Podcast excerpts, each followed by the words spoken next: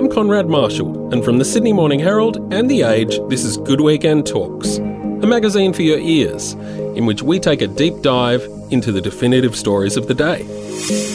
In this week's episode, we speak with Anita Heiss, one of Australia's most prolific authors of everything from non fiction to historical fiction, commercial fiction, and kids' fiction.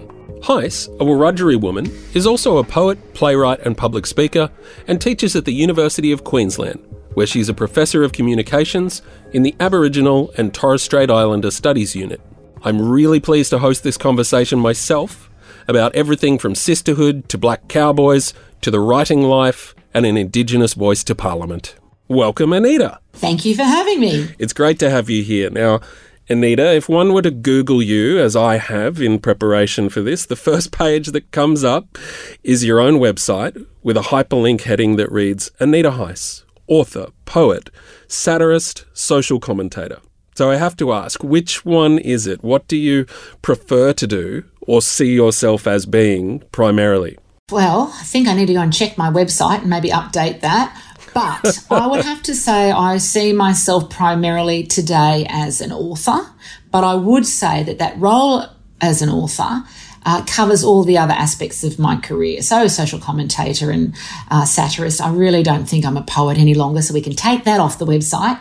I, my novels and now my play, my first play, include humour as a way to engage and always offer social commentary, whether it's the Black Lives Matter movement, whether it's uh, the role of First Nations literature, whether it's about Aboriginality and how that's discussed in the public domain, I would say, yeah, definitely my role as an author across genres. Okay, so that's your life now. That's that's what you do. But let's zoom back for a second, as we always do in these chats, and get some some background. Your mother Elsie was born on the Erambie mission in Cowra, and your dad Joseph, he was born in Salzburg, Austria. How did they come together? So that's that's the question, otherwise known as Anita. Tell me your origin story.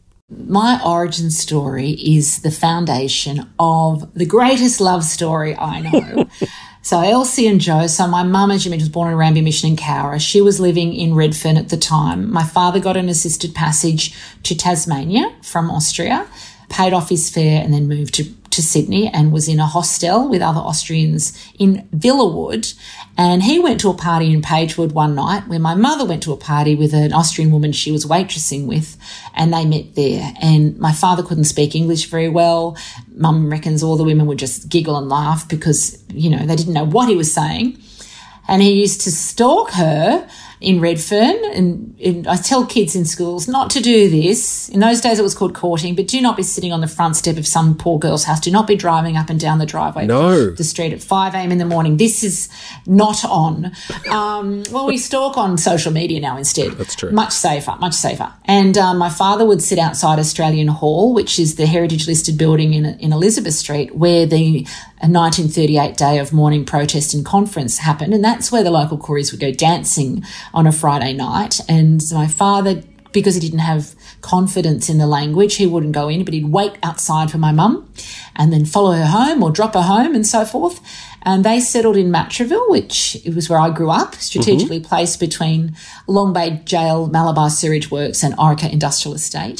and uh, had five kids. Uh, family home is still there. And we all went to the local primary Catholic school and then on to other schools for high school. But you know what I learned from them. We never took race was never an issue. It was never discussed at home um, until I went out with a racist boyfriend, and mm. then then it got discussed in the home. They were just you know two people from very different worlds who shared ex- an extraordinary sense of um, family and both very strong work ethics, which you know was role modelled to me. So I love I love I love talking about them because I, I think like I'm in my 50s and I'm still single because I wanted to have the, the, the, the home life that I grew up in, which Fantastic. they, which they provided. Yeah. And you were a good student, but I believe not a great student, and even suspended a couple of times. Yet, you finished a PhD in communications and media from the University of Western Sydney, and you were the first Aboriginal person to do so there. I've heard that you regard that as your proudest achievement, but you have other very proud achievements too. Mm. Thank you for flagging my suspensions. That's helpful. um, great. Let's start with the negative. No, I'm kidding. Uh, I only know you know that because I told you. Okay, so yeah, so at the time, absolutely. I was the first person in my family to go to university. That's a really big deal, obviously on both sides of my family. Yeah. And then the first person to graduate in what is now known as Western Sydney University. But it's important for people to understand that at that time, Western Sydney had the greatest population of First Nations peoples in the country, and there should be lots of people graduating from that university. It's surrounded by Yeah. Aboriginal and Torres Islander people. So I'm grateful. I know the, the life that I have now. I'm a professor of communications here at UQ. The life that I've led, the travel, the doors that have opened are because of the education that I've had. So I'm absolutely grateful for that. But if I think about we all have different identities in terms of our work and, and studies and so forth. If I think about being a creative and being an author, I would absolutely have to say that my novel on the Great Flood of Gundagai and the heroes Yarri and Jackie Jackie and life for Wiradjuri people on country in the mid 19th century. That novel, of Dungalang Duray, is probably my greatest creative achievement to date. Having said that, we are in the middle of my play, Tiddas, and um, in two weeks' time, I may have a different answer in that space. But I think Bila Yarrudhanggalangdhuray being the first Australian commercial novel to um, be published without English on the front cover was quite an achievement. Again, it was 2021 at the time, and that shouldn't have been a big deal, but it, it was. Mm. And I think on a personal level, I would say running my first marathon at 49 at Uluru, never imagining that I would ever be a long distance runner, and then going on to run the New York Marathon. I've in- done New York. Yeah. Amazing experience. Incredible. Just incredible. So running that few months later and retiring then for the second time and then going to Chicago, oh no, going to Boston, I should say, to cheer on someone and meeting the I was going to say you didn't qualify for Boston. no, Did no. you have to qualify yes, for that? no. I, but I, uh, I went to cheer someone on, and I met the first woman to win the Boston Marathon. And of course, Really? women weren't allowed. To, women weren't allowed to run in Of marathons course. in the US, and so they were protesting and would just. And so I met her, and so then I got home from Boston, and I changed my registration to the to the Gold Coast Marathon. I was in the half, and I changed it to a full. So I ran th- three and eleven months, and I think I think I must have been fifty when I ran the third one, and so I think for me that was you know that one that was a big deal. That's I'm very very proud of that achieve those achievements. Amazing. And I understand you really enjoy teaching as well. You you taught at was it Macquarie University an, an introduction to Indigenous Australia course. What kind of material did you bring to that and enjoy sharing with um, with the student faculty? I did enjoy the teaching, though I used to have really bad anxiety. Most of my students were international students, so they come in knowing nothing, uh, with with expectations and stereotypes that they'd got from, you know, Crocodile Dundee and so forth. So I had to explain I don't tell time by the sun, I tell time by watch and so forth. And so the course was co-taught with Professor Michael McDaniel, who's the Pro Vice Chancellor of Indigenous Engagement at UTS now. And we brought a lot of art. So each week we, you know, we, we do the basics of demographics and history, policy and so forth, um, identity, and then use the art forms to teach. So dance and literature and music and film and so forth. So I really enjoyed that because sometimes, I mean, I think the arts are a fantastic tool for teaching about anything really. But seeing as we've been singing, dancing, painting, performing, telling stories since the beginning of time, it makes sense to use those methods and those resources to teach. And so I left academia though because I felt very personally stifled creatively because, you know, back then, the work that I do now as a creative writer, as a novelist and a playwright or whatever, was not recognised in the academy the way it is today.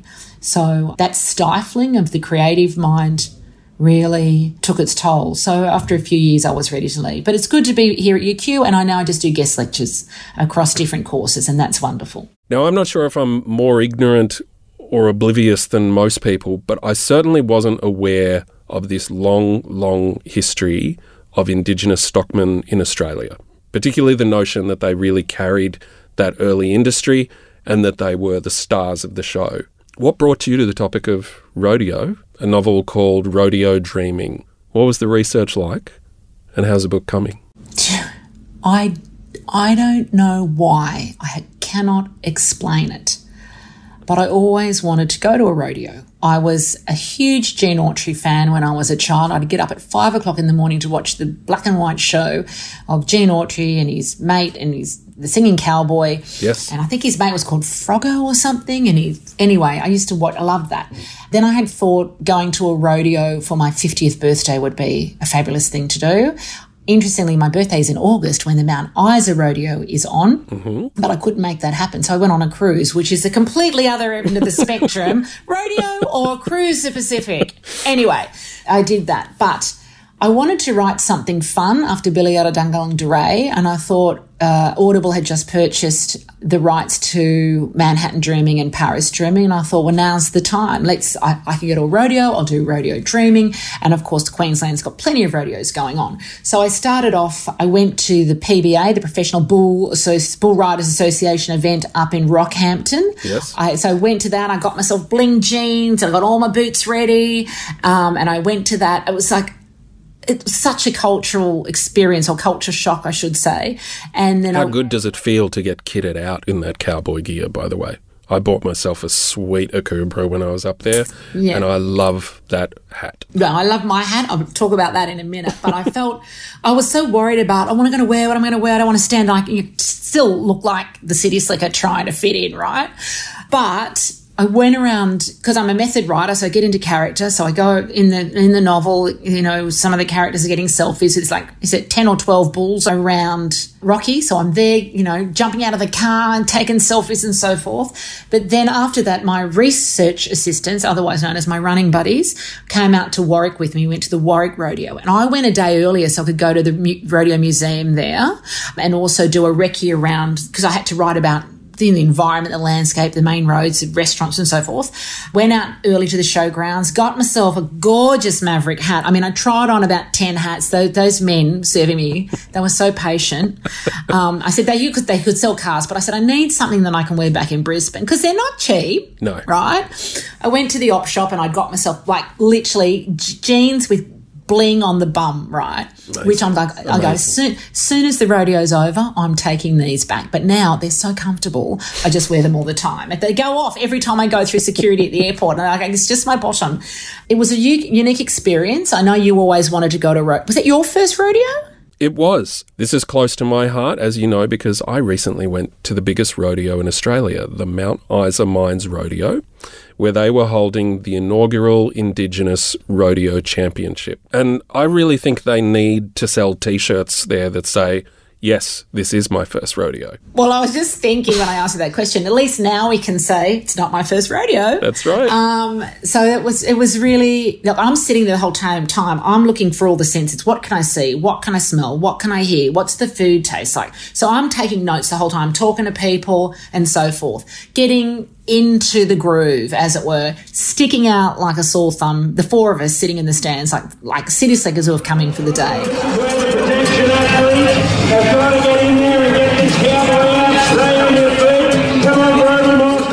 Uh, the novel is now I'm on the second draft, and that's due at the end of October. I hope it's the end of October. We're hoping to release it in NAIDOC week next year with a very special narrator, but I can't tell you who that might be. oh, you sure? Please. Absolutely sure, because I don't know if they know yet. And what's it about um, specifically? What's the. It's, Oh, it's a love okay, story, yes. isn't it? Uh, yeah, yeah. So it's really about a girl. She's an arts curator, so I always like stick to the arts. She's a gallery curator here in Brisbane. She goes to speak to uh, an artist down in, in Warwick, a First Nations artist in Warwick, but falls in love with a cowboy. And how is that going to work? You know, she's a vegetarian in the arts. He just he's he wears black all the time and just wants to you know wear his black and boots and he's you know they're like chalk and cheese, like my mum and dad really is this going to work? Is she going to ride off into the, the the the red sunset in you know with him on a horse, or is he going to move to the city? So I had lots of fun. I have a you know I had a, we went I went to the country music festival down on the Gold Coast. So there's a whole chapter about that. Um, you know he's scared of heights, and she's just booked this you know the 43rd floor in the building of the hotel, thinking she's doing the right thing, and he can't go out on the balcony. so It's very Crocodile Dundee. oh yeah, I didn't even think about that, but there you go. Now, is, is he Indigenous, by the way? He is yes. Okay. And is she white? No, no, they're both First Nations. wonderful. Um, but it's also like she's she she's trying to understand how and why um, Murris or Kooris are involved in bull riding or rodeos when clearly the animals don't like it. And he's trying to explain that we, we grew up with this. You had a kid, you had a you had a horse as a child, and all and it's not and the women do all the things that the men do as well. So you know, there's this clash of internal culture, but class clash of Western thing as well. So absolutely, mm. no. In, in my own research, I spoke to a lot of people about the the cattle industry and how it developed over time. And one person they had this lovely line about um, about some of those star indigenous stockmen mm. of the early part of the 20th century, and it was like um, we were born in the cattle. Yeah. Uh, very much of that mm-hmm. world.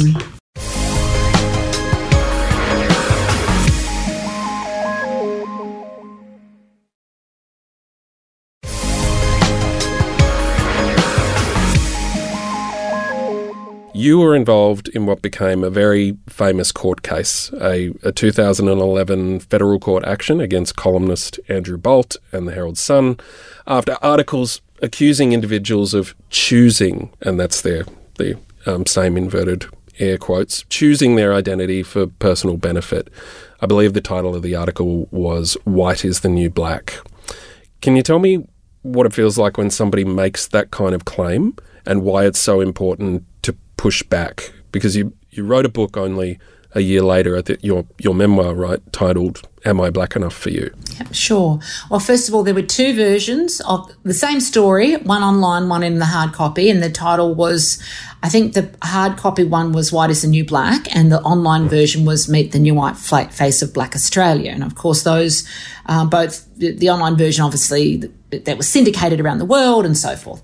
So those claims that I and others who were mentioned in the article about having chosen our identities for political and financial gain, in short, I would say the words I would use were shocked, uh, confused, appalled. I was affronted and I was angry. And, and, I was upset, obviously. So all of that equals being upset, I guess. When, once the case was over, I made a media statement at the time, and your listeners can have a look at that on my blog or it's on Crikey or whatever. And I noted that I was once the chair. I was the former deputy chair and I was a committee member of the Australian Society of Authors for, I think, about eight years. And I long had advocated for and been part of campaigns to protect the rights of Australian authors, um, including the rights of the said journalist. And I use the term journalist loosely. Um, at the same time, I also I also advocated for um, responsibility in writing and an ethical approach to publishing. So for me, it was important to push back the way we did because I believe the outcome that was handed down by Judge Bromberg meant or should have meant that Australia could expect to have a higher quality and more responsible media, and that to some degree the persecution of Aboriginal people in the press would be lessened. And that's why I chose to be part of the case because I think Australian readers, there's so many levels of what was wrong with that. But at the out, at the, you know, the, one of the reasons is Australian readers also deserve better quality journalism.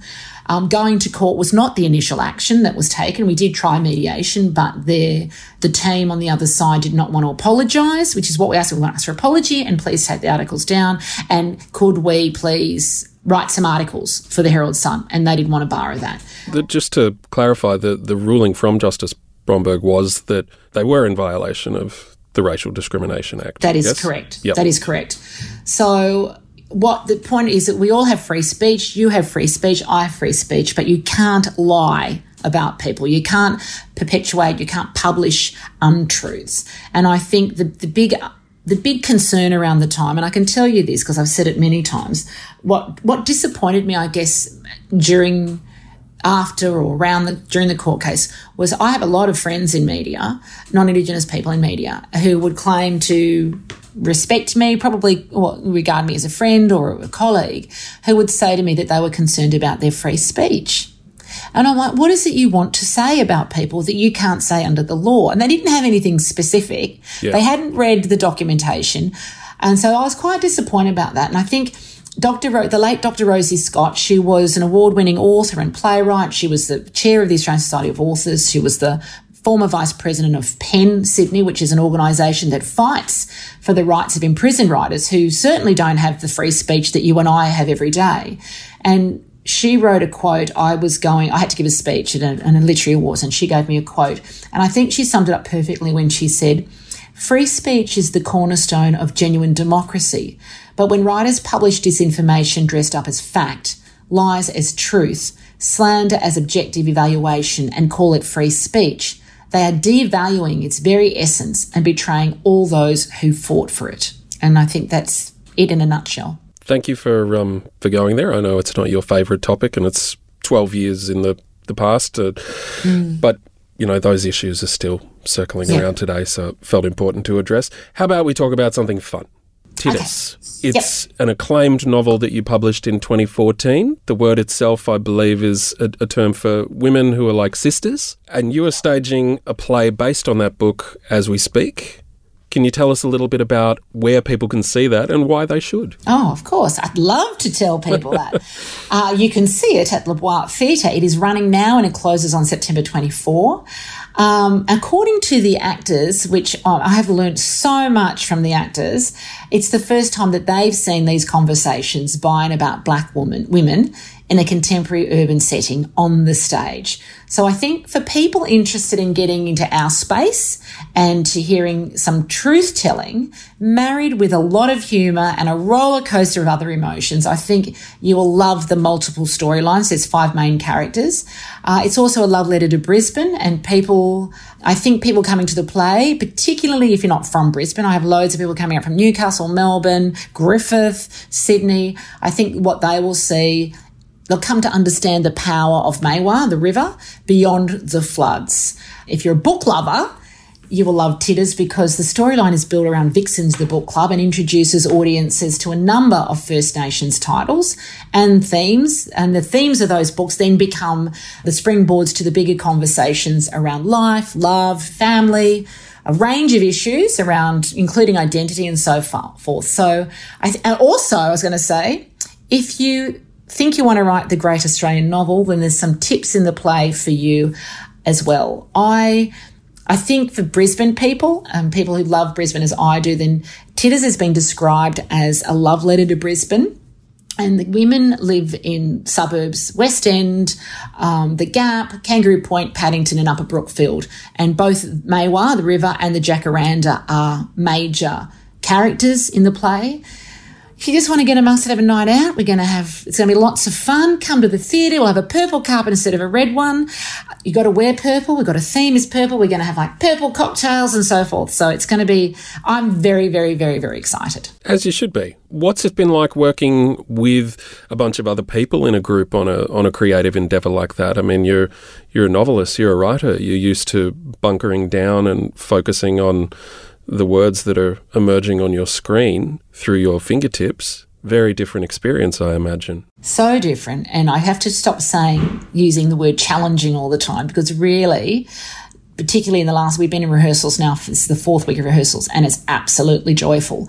The watching it all come alive, watching the actors bring their own experiences, their life experiences, but their creative talent to the space, watching them bring their creative talent to the characters. The writing process, as you can imagine, because you write solo as well as a journo. So it was quite, that was a challenge because you use you work with you it's you and your editor, uh, and then all of a sudden it's me and it's the dramaturg and the creative producer and maybe the artistic directors in the room and all the actors have a say in their characters and so forth. So when I first started doing that, I was like, oh, there was a few tears and I'm like, but that's not what I want to do. And but you have to learn to trust that you know, writing for the stage is, you know, the show don't tell thing. And writing a novel, you're writing down every single thing they can see and hear and smell and taste and every emotion. What are they thinking? And so it was really pulling the novel back to its bare bones and turning it into dialogue, but then also let understanding that I could let go of the novel and create some new material for the play. And at one point, my fabulous dramaturg who is now my the director, she said, Anita, I do not want to see that novel one more time because I had all these sticky things in there because I thought I had to be so true. But honestly,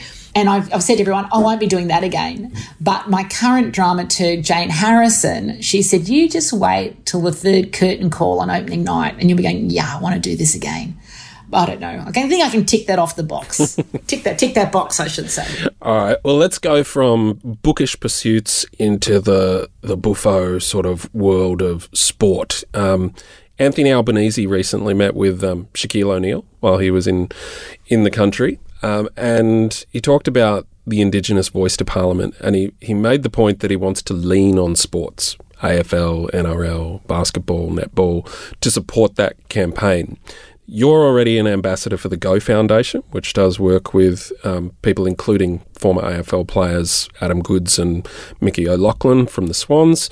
Um, how do you feel about the way the AFL deals with Indigenous issues? And that's from the strides that they've taken to the battles that they've maybe shirked. I imagine it's difficult to reconcile. On the one hand, the national game is this great platform for Indigenous people to shine and share their culture through things like Indigenous Round. On the other hand, not a week goes by when we're not forced to call out racism from some vile fan mm. or another. Mm.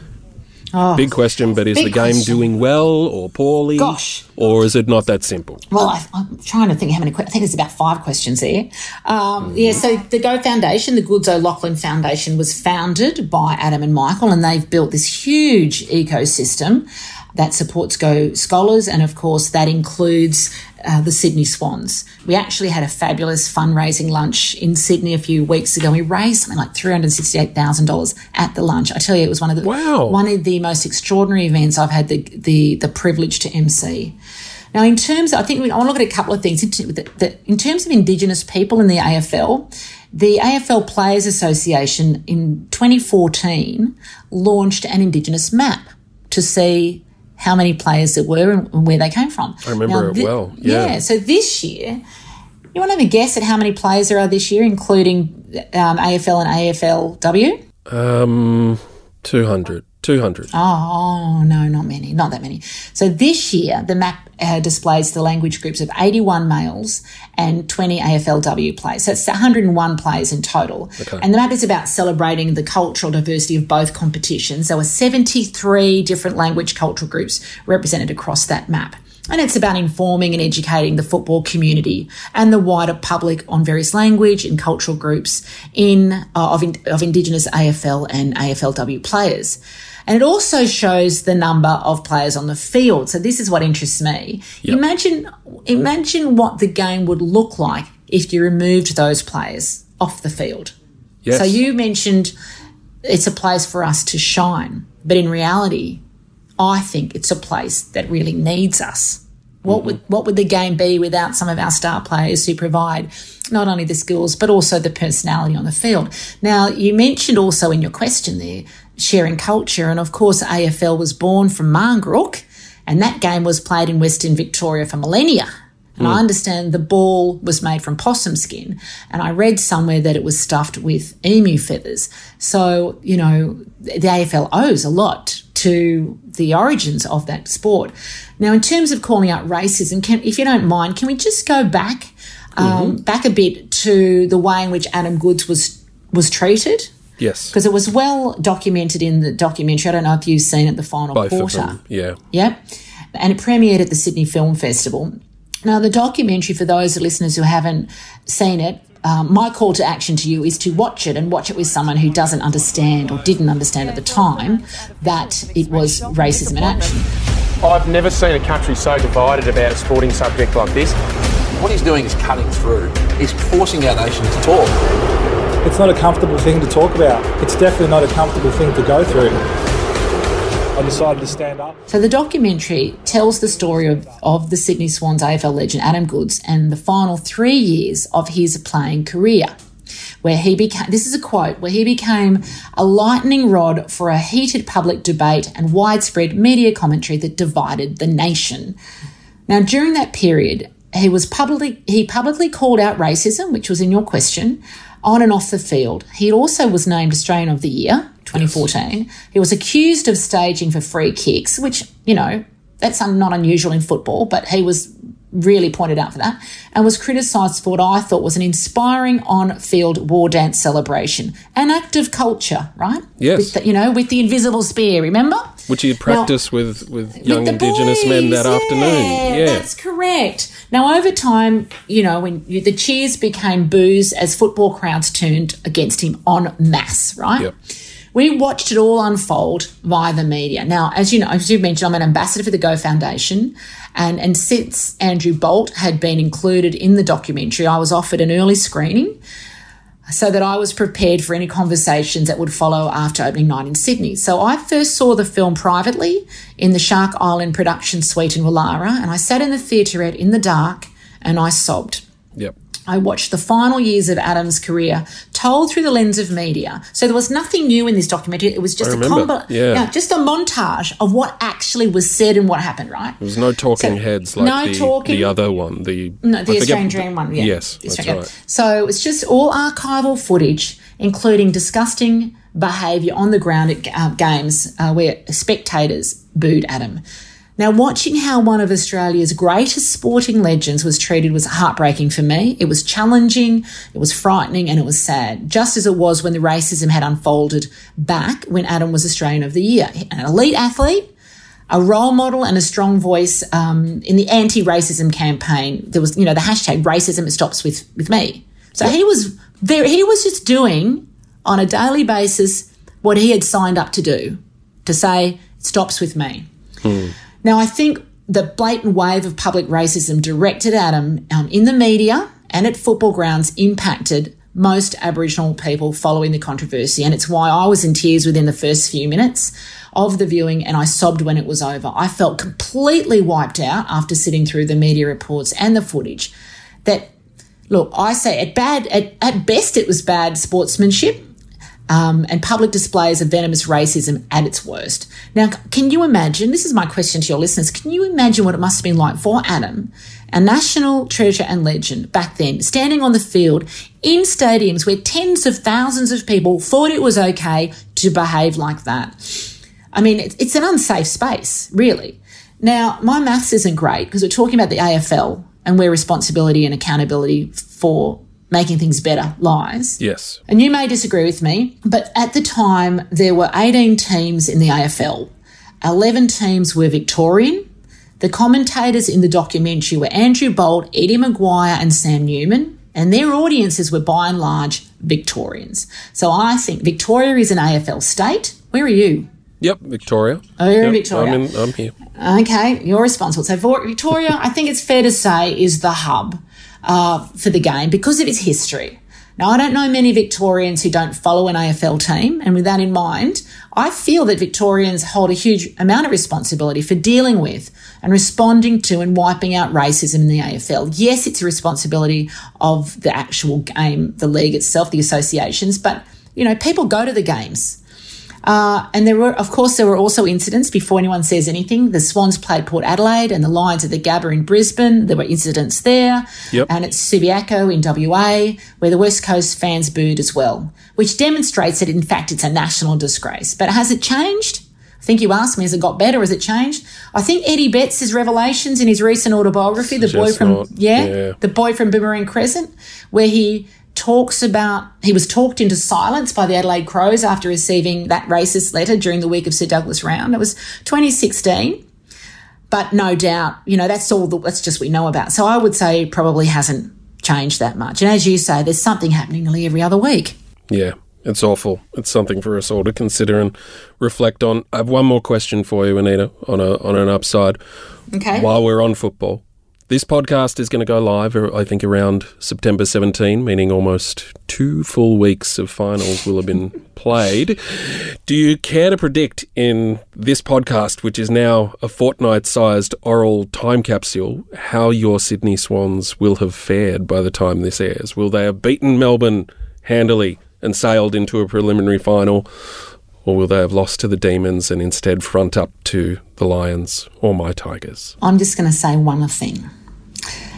The grand final is on the closing night of my play, and I will be watching while I get my hair and makeup done at the hotel. I predict, and this is going to upset some of my friends, but I'm hoping for a Swans v, v Tigers game.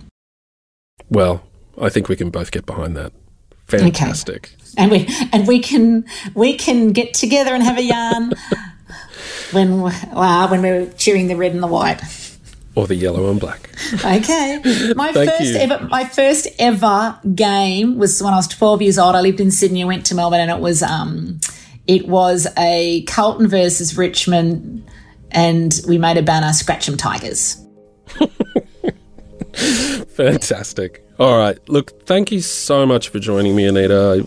As as we mentioned in the podcast, you're an incredibly busy person, so I don't take your time for granted. Um, it's been wonderful having you here. Loved every minute of it. Thank you very much.